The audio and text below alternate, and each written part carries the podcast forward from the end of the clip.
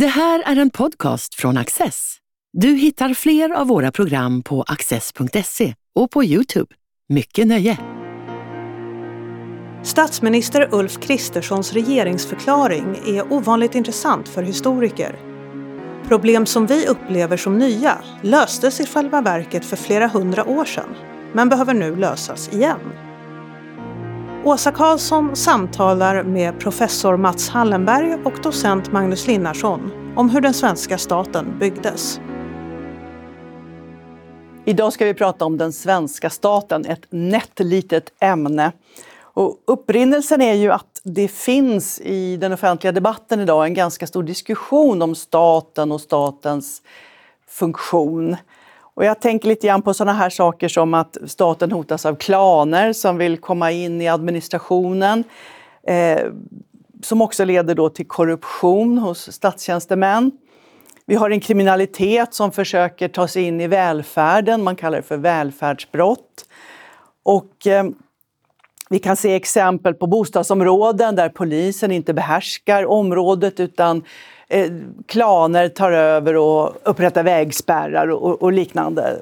Alltså det, det, här är en diskussion som vi nu har. Och vad jag tycker är intressant är att i den regeringsförklaring som vår nya statsminister Ulf Kristersson gjorde den 18 oktober så berörde han de här eh, sakerna i inledningen. Och jag citerar direkt. Flera av det svenska folkhemmets bärande bjälkar, den inre säkerheten, den yttre säkerheten, energiförsörjningen och den sociala sammanhållningen, måste nu repareras och stärkas. Går det sönder på riktigt blir skadorna oöverblickbara och då blir Sverige inte längre Sverige. Förmågan att prioritera statens viktigaste uppgifter i en svår tid kommer vara avgörande för framgång. Han är ju inte den enda som talar i de här termerna. Även från oppositionen har vi hört om statens brister. Och Ardalan Shekarabi sa nyligen i en intervju, han är alltså ny rättspolitisk talesperson för, talesperson för Socialdemokraterna. Han sa så här om skjutningar och kriminaliteten. I det här läget behöver vi ha en starkare repressiv stat och en stat som återtar kontrollen tycker jag, ganska intressanta formuleringar för en historiker. Vad säger ni om, om regeringsförklaringen och Shekarabis uttalanden? Vi säger att historien alltid är aktuell, men kanske särskilt nu då.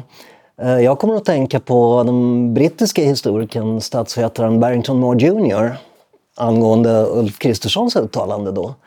Eh, han har velat definiera vad som håller samman en politisk gemenskap, i synnerhet en stat. Och eh, Barrington Moore mm, framhöll då den yttre säkerheten, beskydd mot yttre fiender. Den inre säkerheten, lag och ordning, rättvisa. Men också undersåtarnas rätt till subsistens, försörjning, apropå energi. Och de tre tillsammans är det som skapar gemensam gemenskap, sammanhållning runt till exempel ett rike i det här fallet. Då. Och det är någonting då som vi som historiker kan hitta i politiska diskurser och uttalanden långt, långt tillbaka i tiden. Det är liksom lite eviga, inte eviga, men det här är föreställningar som har funnits länge om statens roll. Precis, ständigt återkommande. Och vad säger du Magnus? Jo, föreställningar som eh, har funnits med under lång tid också och som eh, brukar poppa upp i tillfällen av kanske när eh, Eh, de politiska konflikterna skärps av en eller annan orsak så är det ju ofta till de här bjälkarna då, för att återanvända eh, det uttrycket, så är det ofta till dem som man återkommer eller som politiker eller makthavare genom historien har återkommit. Då. Men vi ska inte prata om dagens situation så mycket utan just kopplat till det här. Vad, vad är det som är lite mer långsiktigt? Vad, vad, kan vi historiskt känna igen i det här? Och, eh, vi ska gå tillbaka ungefär 500 år i tiden till när alltså, den stat som vi känner idag ändå mer börjar formeras på 1500-talet. De hade kanske inte exakt samma mål som dagens stat men själva organisationen är ju faktiskt i grunden samma som den som byggdes på 1500-talet. Och, eh, tänkte tillbaka, jag hittade en gammal skrivning hemma som jag hade gjort om Gustav Vasa och 1500-talet från mellanstadiet. Och där svarade jag glatt att han skapade nationalstaten. Men är det någonting som vi skulle svara idag? Gustav Vasa är nationalstatens skapare. Vad säger du, Mats? Jag skulle nog inte gå fullt så långt. Han är en av många viktigare härskare. Men eh, nationalstaten, den svenska staten, växer ju fram genom århundradet genom en process. Eh, och eh, debatten om nationen, svenskheten, riket var ju levande åtminstone från 1300-1400-tal fram till Gustav Vasa. Det som händer under Gustav Vasas tid, skulle jag säga, som har studerat det ganska mycket, det är att eh, här kopplas eh, idéer, diskurser, meningar som finns till faktiskt konkret handling som slutar i eh, formas till institutioner som vi faktiskt kan se finns kvar idag. Skatteväsen, militärväsen, i någon mån ekonomisk politik om man så vill det. Vad säger du, Magnus? Institutionerna tycker jag är viktiga och det, de har vi ju eh, båda två i vår forskning ägnat oss ganska mycket åt. Och det är väl de som, om man nu ska peka ut att det är här vid en viss given tidpunkt som någonting sker, så är det väl just att det är institutionerna som leder till att det skapas en form av stabilitet. Om man nu ska prata om då att riket skapas eller Sverige skapas. Så är det just institutionerna som gör att det här överlever. Gustav Vasas projekt, eller vad vi ska kalla det, är ju i sig inte så unikt när han drar igång det, för det här har ju många andra försökt på många andra håll. Utan det unika blir ju att det finns kvar, att det fortsätter. Och där är ju då just institutionerna då centrala. Till exempel, eh, helt uppenbart till exempel den ärftliga kungamakten till exempel som gör att, att det blir Gustavs söner som då ärver makten och att man skapar en viss form av dynastisk stabilitet. Helt enkelt. Och det där är en väldigt viktig fråga som jag kanske inte tänkte att vi skulle gå in så mycket på. Hur hade han kommit till makten? Det, det är väl kanske ett eget program i sig. Utan vi nu, det, det är liksom en liten förutsättning här att nu finns Gustav Vasa där och han påbörjar eh, sitt projekt. Och det är ju en del centrala aspekter just på den här statsformeringen som jag tänkte vi skulle prata lite grann om. Eh, I din avhandling Mats har ju du pratat just om hur han bygger upp lokaladministrationen på 1500-talet och menar att det är en väldigt viktig faktor. Och jag tyckte det var väldigt, du gjorde en väldigt bra uppdelning i, i tre faser som hur han gjorde det här. Eh, skulle du kunna gå igenom det där lite grann? Va, va, hur gör han det här när han tar kontroll över riket? Först är väl kanske att börja med att förutsättningarna är speciella eftersom vi har haft ett slags sammanbrott för en föregående regim, unionskungadömet under Kristian II, vilket gör att den sittande eliten är eh, i någon mån utrensad, utarmad, inte minst genom Stockholms blodbad. Vilket gör att Gustav Vasa kan börja i ganska liten skala att sätta sina förtroendemän på slott runt om i riket eh, och så småningom ute på gårdar och fögderier. Eh, så att det Gustav Vasa gör skulle jag säga egentligen är det som är typiskt för en medeltida kung. Men den speciella situationen gör att han faktiskt kan göra det i större skala. Och det som egentligen var typiskt för hur en medeltida storman kanske skulle ha styrt sina län i Västergötland eller i Småland eller något sånt där blir så småningom egentligen ett riksprojekt, ett nationellt projekt. Men är det inte också en förutsättning att det kan bli ett riksprojekt att du har inte så många starka regionala medeltida typ herrar som krånglar till det hela. Han kan gå direkt på den lokala nivån. Uh, absolut, det skulle jag absolut hålla med om. Och det är både en fördel och en nackdel. Det hade kanske varit enklare att styra ett rike. Det hade det räckt med att förhandla med tio adelsherrar. Nu ser det inte ut så, utan han måste ha... Han kan inte åka runt själv. Utan då måste han ha förtroendemän i Småland, i Medelpad, i Savolax borta vid eh, ryska gränsen. För nu handlar det om att behärska territoriet. Och vi ska inte tala så mycket kanske om den militära aspekten utan mer om den administrativa. Att du vet vad du har för gubbar och gummor där ute och du vet någonting om deras resurser. För så har jag förstått det. De liksom börjar där. Vad finns det för resurser? Precis. Och det det där skulle jag vilja argumentera för att det där kanske det mest avgörande brottet i statens utveckling under Gustav Vasas tid. Men kanske också under hela 15, 1500-talet är just den centrala kungamaktens kontroll över de lokala resurserna. Eh, och där börjar Gustav Vasa som en medeltida makthavare med att förhandla. Men i nästa fas så går han över till att faktiskt kartlägga, skriva upp och det här är en förhandling som faktiskt sker i någon form av samarbete med framförallt de lokala bondeeliterna. Därför att det är de som betalar skatt. Adelns resurser kommer man inte åt nu. Men en stor del av det svenska riket består av bönder och det är deras resurser som då skrivs upp, tecknas ner i jordeböcker som sen förvaras först på Kungliga slottet och sen här där vi är nu. I Riksarkivet i Marieberga, precis. Ja.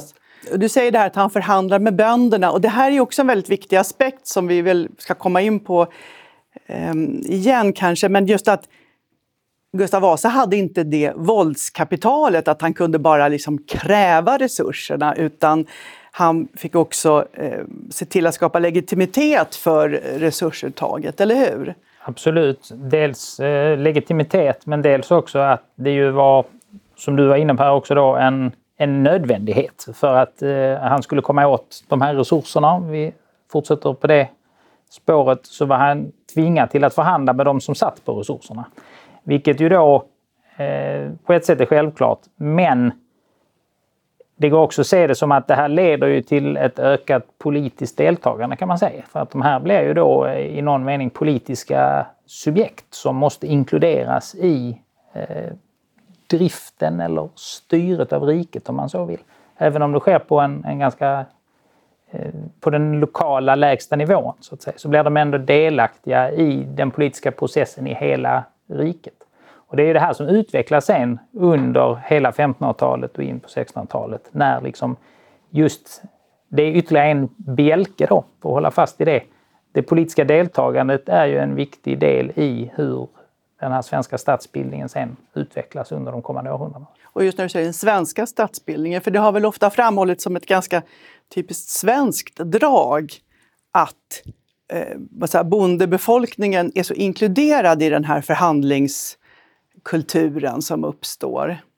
Ja, det är ofta något man stöter på. Framförallt internationell forskning brukar ju Sverige lyftas fram då som på goda grunder som ett undantag där bönderna har ett större politiskt deltagande. Och det kan vara då ett exempel på det här att man förhandlar direkt med bönderna. Eh, det finns ett antal andra exempel. Det finns Norge, det finns lite grann i Schweiz också som brukar, brukar nämnas. Då. Men det har ju också lite grann att göra med att den här mellannivån saknas. Det finns inga direkta feodalherrar om man jämför med Västeuropa till exempel som man kan sköta förhandlingen med utan man måste ju prata med dem som rent faktiskt sitter på resurserna. Om vi kommer tillbaka lite grann till din avhandling nu Mats, så talar du om de här faserna, hur Gustav Vasa tar kontrollen. Och i fas två så är det, då har han skaffat sig en information, han tar liksom ett, eh, en ökad kontroll över resurserna, man börjar höja vissa skatter om jag har förstått rätt. Och där kommer man också in på en intressant sak, reformationen. Vad spelar den för roll här? Och jag tänker kanske både för tanken och för pengarna. Mm, mm. Um, svårt att vara kortfattad på en sån fråga, men om vi tar tanken till att börja med så är ju, finns det ju många radikala uh, meningar hos Luther till exempel som Gustav och andra furstar tar till sig. Men just uh, kungamaktens kontroll om kyrkans resurser är det första steget att eh, lägga beslag, det som kallas reduktionen, från 1527 och framåt. Det här görs i olika steg. Och det är ganska stora resurser? Alltså... Det är enorma resurser. De rikaste, både ekonomiskt och militärt, i Sverige när Gustav Vasa blir vald till kung, det är biskoparna. De har både mest gods och därför kan de också försörja mest militära följen. följen. Så att slå mot kyrkan, biskoparna först, det innebär också att han så att säga avväpnar sina viktigaste medtävlare. Men det som händer sen är lite intressant för att, eh, att försten tar beslag på kyrkans gods, det händer ju i Danmark, i England, runt om i tyska furstendömen där reformationen är framgångsrik.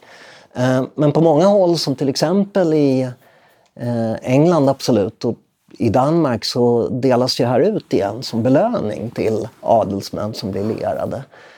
Det händer inte riktigt i eh, Sverige under 1500-talet. I stor utsträckning så behåller kronan, staten, de här godsen och driver dem eh, i eget syfte. Och eh, blir därmed också en, en tongivande jordägare. Och där kom du in på en intressant sak som jag förstår, du, du pratade lite grann om din fas 3 här nu i, i, när du gjorde din avhandling, när du pratar om hur man blir mer en aktör. Alltså man, börjar driv, man driver jordbruken, man sköter handeln med produkterna. Alltså staten blir liksom eh, en entreprenör av något slag. Jag tror du till och med säger att Gustav Vasa är som en företagsledare som driver det här stora företaget. Är det unikt för Sverige eller ser vi det i andra länder också? Jag skulle säga att vi ser det i, samma, i andra länder också, men det svenska exemplet är väldigt tydligt och kanske också skalan. Man ser det i mindre furstendommen lättare än på stor nationell nivå. Eh, Gustav Vasa eh, blir just väldigt drivande och hans projekt är ju också ett kunskapsprojekt. Det handlar inte bara om kontrollerat utan det handlar om att skaffa sig information, kunskap och så småningom en administration som klarar av att köpa och sälja varor, eh, gynna bergsbruk, exportera järnvaror och så vidare. Eh, sen kan man alltid diskutera hur framgångsrik den här modellen är. Den kommer ju naturligtvis att behöva modifieras och förändras. Men den är eh, väldigt typisk för Gustav Vasa skulle jag säga. Och där kommer vi lite in på, alltså redan under 1500-talet så ser vi att staten kan liksom ta på sig väldigt olika uppgifter. Det är inte så givet. Och det har ju du skrivit lite grann om i din avhandling Magnus om postväsendet. Alltså när staten gör detta till en av sina uppgifter eller inte. Det är liksom lite fram och tillbaka. Kan du bara berätta lite grann om det? Det är ett ganska bra exempel för att eh, det är ju i början på 1600-talet som statsledningen i Sverige kan man säga börjar intressera sig för att man behöver ha ett, eh, ett, ett organiserat postsystem. Och varför är det viktigt?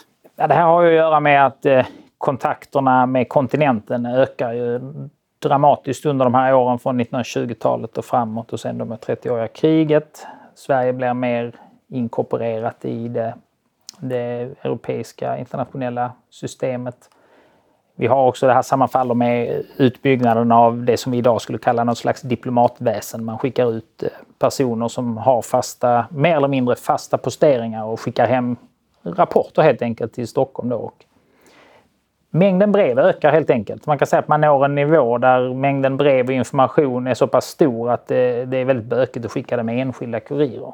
Så då, då vill man i Sverige, precis som på övriga kontinenten, organisera det här mer effektivt. Och då, de, de organiserade postsystemen byggs ju upp under andra halvan av 1500-talet och början av 1600-talet i hela Europa. Så Sverige är ju en, en, del i den här utbyggnaden kan man säga.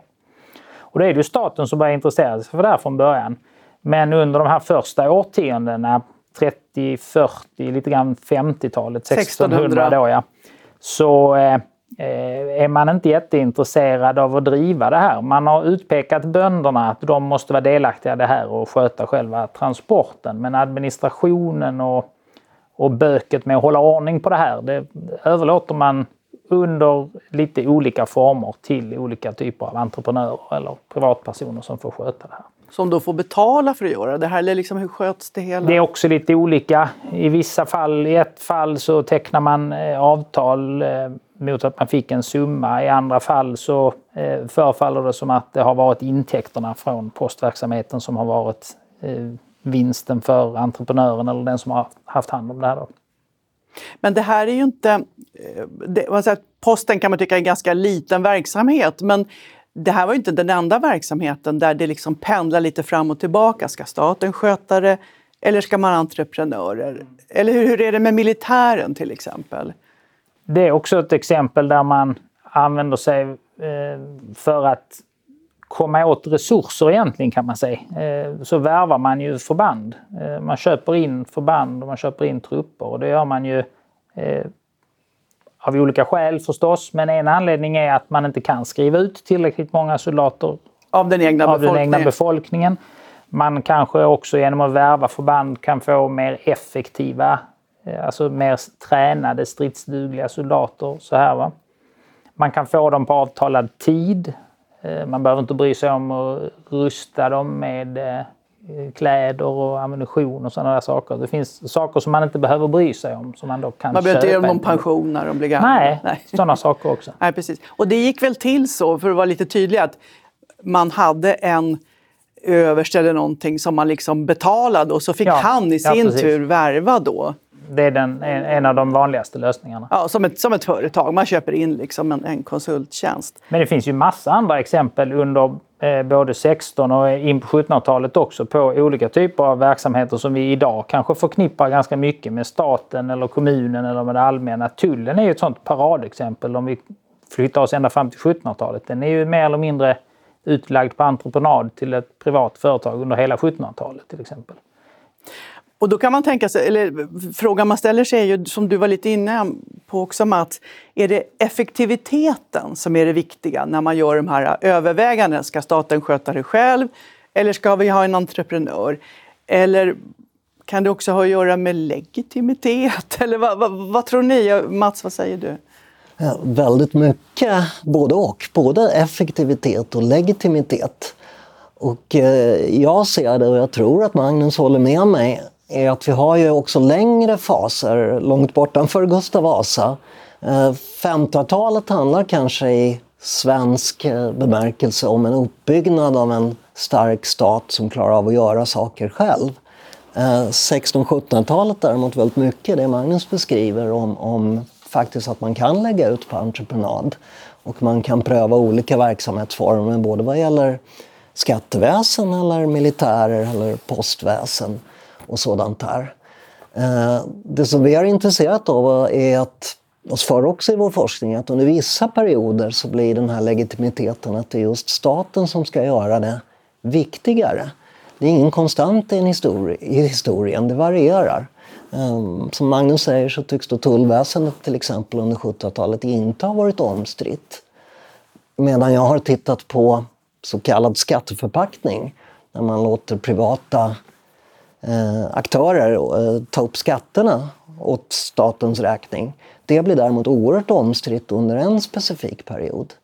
Och vi har väl upplevt det själva i de senaste valrörelserna så har det här med friskolor liksom pendlat lite fram och tillbaka och nu är det mer negativt med friskolor, ibland är det mer positivt. Så att det här är ju liksom eviga frågor på något sätt. När det gäller det här med, med statens legitimitet så spelar ju personalen en ganska viktig roll, alltså tjänstemännen. Du har skrivit lite grann om vilka det var som blev eh, fogdar, då, alltså den lokala eh, administratören på 1500-talet. Hur, hur effektiva var de och hur korrupta kunde de bli? Alltså, vad, var det för personer som blev fogdar? Det är en ganska stor och eh, gru- stor grupp som sammanfattar sammansatt av olika personer. Det viktigaste, är väl att säga att det kanske att de inte bara var adelsmän. För det skulle ha varit det normala under medeltiden eller, eller i, också kanske i de flesta andra länder under 1500-tal. Utan det kan ha varit borgarsöner men väldigt mycket människor som hade växt upp i den kungliga organisationen. Varit knektar, drabanter, soldater, tjänstgjort som skrivare i olika, på olika platser och olika former. Så det var en ganska eh, olikartad grupp, men med det bemärkelsen att de i sig själva inte var en självklar elit. Det var inte extremt rika personer. Och det kanske var ganska bra ur Gustav Vasas synvinkel. De hade liksom inte den gemenskapen. Ja, och- precis. Det handlade väldigt mycket om eh, legitimitet i eh, betydelsen lojalitet. Gustav Vasa, kungen, ville ha lojala fogdar som Men hur lojala var de då?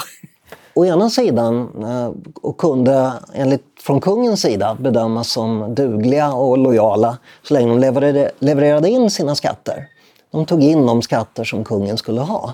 Det kungen däremot hade svårare att se det var ju om de roffade åt sig för egen räkning. Och det är här vi har problemet och det är ett problem som eh, finns och återkommer 15, 16, 1700-tal. Eh, kungen har inte riktigt råd att avlöna sina trogna lojala tjänare. Så de trogna och lojala tjänarna måste se till att roffa åt sig lite, lite extra. Och då gäller det att hålla balansen, för gör man det för mycket så får man uppror på halsen.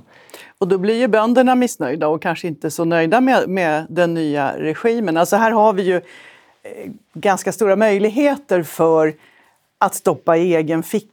Och jag, och jag förstod också att de här fogdarna är inte så långvariga på sina poster. De, har ganska, de förlorar ganska lätt jobbet. Alltså. Precis, det är så Gustav Vasa hanterade och så fortsätter det att vara långt fram på 1600-talet. Att fogdarna kanske inte så mycket flyttas runt men, men de kommer in och ut hela tiden. De är fogdar under en kort period och måste så att säga snabbt skaffa sig en ställning.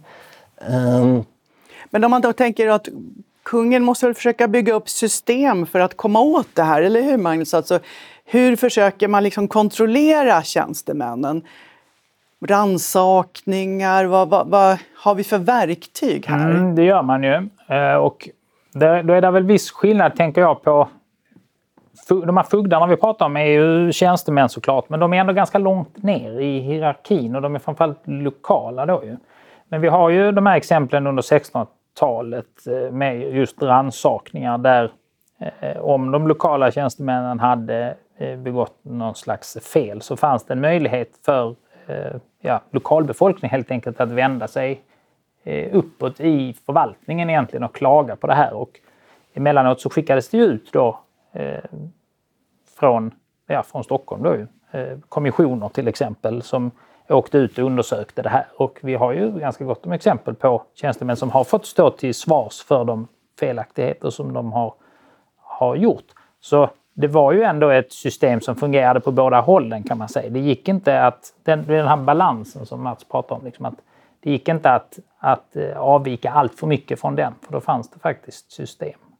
Och kungen, som jag får in flika där, oavsett om det är Gustav Vasa eller hans efterföljare. Kungen har svårt att själv kontrollera vad hans fogdar gör, om vi nu tar dem som exempel. Så det måste kontrolleras genom att han uppmuntrar bönderna att komma in med besvär. Kom in med besvär, ta med skicka med er riksdagsman. Låt honom tala om vad som har hänt. Ja, för vi får institutioner där bönderna får en möjlighet att klaga via sin riksdagsman, via besvär och via suppliker, alltså att man ger in en enskilt klagomål. Och det blir väl någon så liksom säkerhetsventil för, för statsmakten att få veta när, när, det blir, när det går fel. helt enkelt. Precis, och någon slags väldigt rudimentär men dock rättssäkerhet ur böndernas synvinkel. Mm. Precis som det här att man har böcker där man skriver ner exakt hur mycket de ska betala i skatt också är någon slags säkerhet. Vi har ju mest pratat om Gustav Vasas statsapparat på 1500-talet men eh, fortsätter den att leva vidare på det här sättet även längre fram? Eller vad säger du Mats? På ett sätt ja, på andra sätt nej. Ehm, som historiker så vill vi gärna tycka att den period som jag studerar är den viktigaste. Eh, och ett sätt att se på historien är att den svenska historien alltid har varit kungen och bönder och en linjär utveckling. Ett annat sätt att tänka oss är att vi har tydliga brott. Till exempel Gustav Vasas maktövertagande och skapandet av en ny förvaltning kring 1540. Men att det där följs av flera olika regimskiften. Eh, Gustav II Adolf, militärstaten, den karolinska militärstaten, den frihetstida eh, parlamentariska staten om man så vill. Så att det går också att argumentera för att eh, varje regim har sina kännetecken och en del av det som Gustav Vasa har plockat upp kommer att ha betydelse även i fortsättningen. Men de här skiftena kommer att leda till nya konstellationer och att en del tappas bort på vägen. Men vi har pratat en del om de här bjälkarna, Magnus. Är det inte så att eh, vissa av de här bjälkarna yttre inre säkerhet, social sammanhållning och försörjningen, om vi nu inte bara pratar om elen utan allmän försörjning. Man måste ju lösa det på något sätt, eller hur? Ja, det är ju det som är eh, det, det spännande med historien då, att de här finns ju kvar som någon slags konstanter, men varje regim eh, löser dem på ett, om inte nytt sätt, så åtminstone på ett något annorlunda sätt än vad man gjorde tidigare. Eh, de här exemplen som Mats tog, eh, Gustav II Adolf och Oxenstierna på 1620 och 30-talet har delvis andra sätt att hantera eh, förvaltningens eh, problem jämfört med vad Gustav Vasa hade till exempel. Och sen ser det ut på ytterligare ett annat sätt i slutet på 1600-talet, början på 1700-talet under enväldet till exempel. Så bjälkarna finns kvar, men varje regim löser utförandet av dem på olika vis. Och nu ska en ny regering försöka lösa de här sakerna. Det som väl är en konstant ända sedan Gustav Vasa, kan se om ni håller med mig, det är väl att vi upplever ändå alla att vi är undersåtar eller medborgare i en svensk stat. Ni nickar inte direkt. ja, vi, vi tänker efter. Vi tänker. Hade du frågat uh, Nils Dacke uh, år 1542? Hade han sagt nej? Kanske, kanske. Ehm, men uh, någon slags föreställning om riket som gemenskap skulle jag kunna hålla med om att den, den finns nog gemensamt. Och sen hur man legitimerar sin makt, det kan ju vara på olika sätt. Eh, vi ser en eh, statsminister som talar om paradigmskifte idag, som kanske understryker brotten Medan vår utgångspunkt här idag har varit kanske att snarare försöka understryka kontinuiteten långt bak i tiden. Ehm, så eh, i den bemärkelsen har Ulf Kristersson det gemensamt med de flesta makthavare att man legitimerar sitt maktinnehav utifrån de behov man har. Mm. Och han kanske inte skulle kunna lära sig så mycket av Gustav Vasa om han kom tillbaka idag. Det är nya problem han står inför, eller hur? Gamla problem i ny tappning. Tack så mycket. Tack.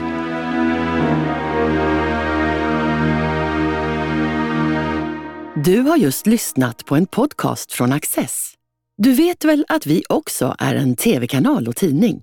Teckna en prenumeration idag på access.se.